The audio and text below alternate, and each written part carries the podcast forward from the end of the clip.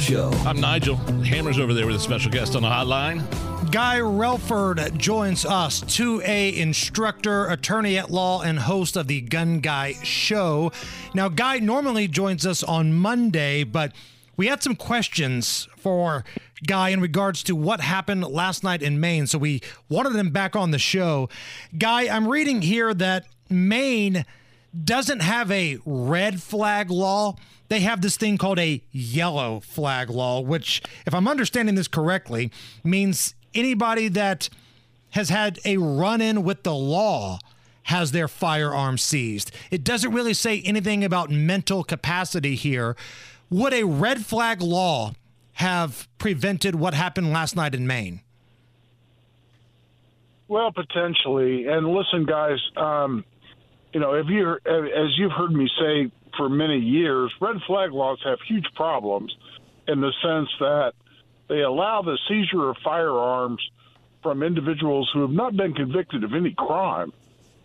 And from a due process standpoint, from a basic constitutional protection standpoint, that presents problems. At the same time, when we've had these horrible events that have happened over the years, a lot of us have said, well, why didn't somebody do something? Remember the Parkland, Florida shooting, right? Where, the guy had cops called to his house like 47 times or some ridiculous number, and nobody did anything. And so when those of us like me, we stand up and we yell at law enforcement, and the FBI knew this guy was a danger and they didn't do anything.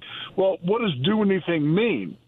Well, red flag laws, potentially, if they're incredibly narrow and if they provide for appropriate levels of due process, and that's what we're always focused on with red flag laws. We got to be talking about due process so that innocent people don't have their Second Amendment rights eradicated, without that constitutionally mandated due process. But red flag laws potentially can fill that void and say, all right, hold on, here's a guy who's got all these mental problems.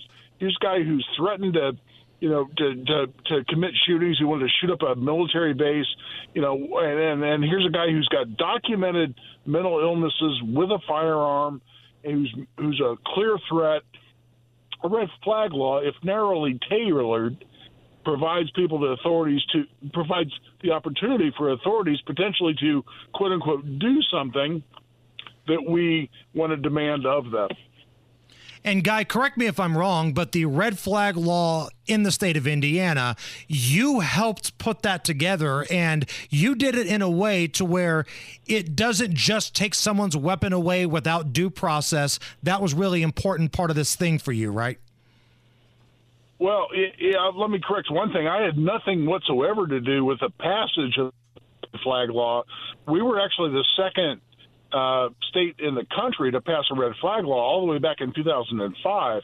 But since it was passed, as originally passed, it was horrible. I mean, the due process problems in it were horrific. I actually filed a lawsuit and pursued to have it declared unconstitutional. Under the Second Amendment and otherwise. And so I fought like hell to try to bring it back into a scope that was actually consistent with constitutionally required due process and otherwise. But here, and that was passed all the way back in 2005. In 2019, I was involved in rewriting it so as to dramatically improve the due process protections. And I'm sure, Jason, that's what you're referring to, because I got, because I litigated it and I fought to have it declared completely unconstitutional across the board. In a 2-1 decision, the Indiana Court of Appeals disagreed with me on that. But after that, I said, all right, I can't do it through the courts. I'll go to the legislature. And we dramatically improved it. So it's much better than it was, but it's still subject to being abused. But again, we're struggling with this idea of, hey, we don't want to deprive anybody of their constitutional freedoms. At the same time, we want to stand up and say, when we know there's a crazy guy with a gun, why can't we do something? And red flag laws, if properly structured, can potentially bridge that gap. And if Folks want to hear more on your thoughts, they can tune into the Gun Guy Show coming up this weekend or back on Monday Gun Day here on the Hammer and Nigel Show. Guy Relford, thank you. I mean, my point is, I look at things like that, what would happen. I look at things like a porous, open southern border with 160 known foreign people caught on the terrorist watch list. I look at things like what happened in Israel. I'm thinking, you know, maybe it's a come to Jesus moment for me. I'm thinking I want to carry everywhere. Right. I mean, I don't do that, but it's just keep your head on a swivel, man. And last night, of course, and you mentioned this, the Moms Demand Action folks, Shannon Watts puts out a tweet. It's harder to buy Sudafed than an AR-15 in Maine. That's not true at all. Anybody that's actually purchased a firearm legally, and that's the key word, knows that's completely false. Like this whole narrative of you can just walk in, they'll hand you a gun, hand you ammo, you give them $5 and walk out. It doesn't work that way. You still have to pass a background check. And that is a big part of the constitutional carry, permitless carry discussion.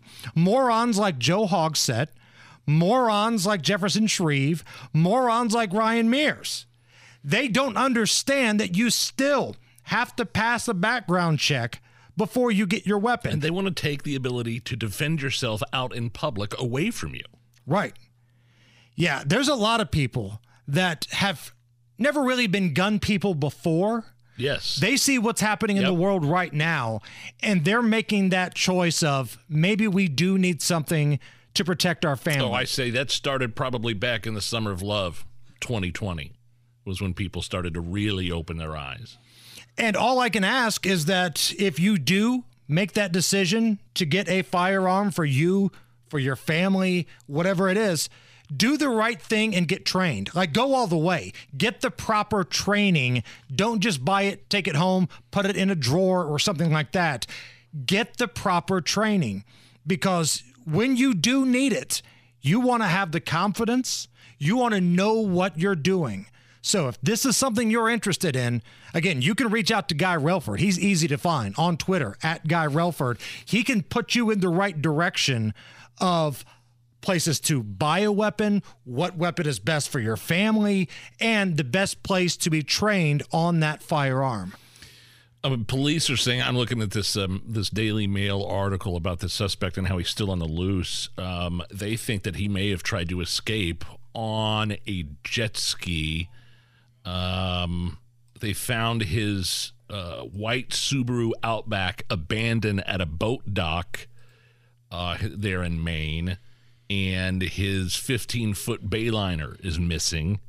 And Maine records seen by DailyMail.com show that he had registered a 2019 Sea-Doo jet ski in his name in June. This, of course, sparking fears that he could have used the watercraft to flee after, opening fire. And let's go back to the discussion we had with Guy a moment ago where, well, do something. What does do something mean? Listen, if there's one thing this country does not have a shortage of, it's politicians and lawyers. There has to be a way to do something to where this guy can get the help he needs. The Parkland shooter could have got the help that he needs before things like this happen. Like, I find it ridiculous that my mother-in-law has been in the hospital for like a week getting tests and getting things done. Mm-hmm. And they're keeping her in there. She feels good. She feels fine. She's ready to come home, but they keep running tests. She's still in there, but this lunatic who said, I want to shoot up a base, or the Parkland kid, I want to be a famous school shooter, they were allowed to get back out on the streets relatively quickly, like after a couple of weeks. That is a problem here. We've got the money. We've got the resources. We have to come up with a better way to make sure people like this get the help that they need. And this is absolutely a discussion on mental health. Anybody that says it's not doesn't want to look at the problem. This dude was screwed up in the head. He was bat crap crazy. But nobody wanted to follow up with him. All these therapists in the country, all of these do-gooders, all of this money being spent by the federal government, We can't do better than this? That's ridiculous. It's the Hammer and Nigel Show.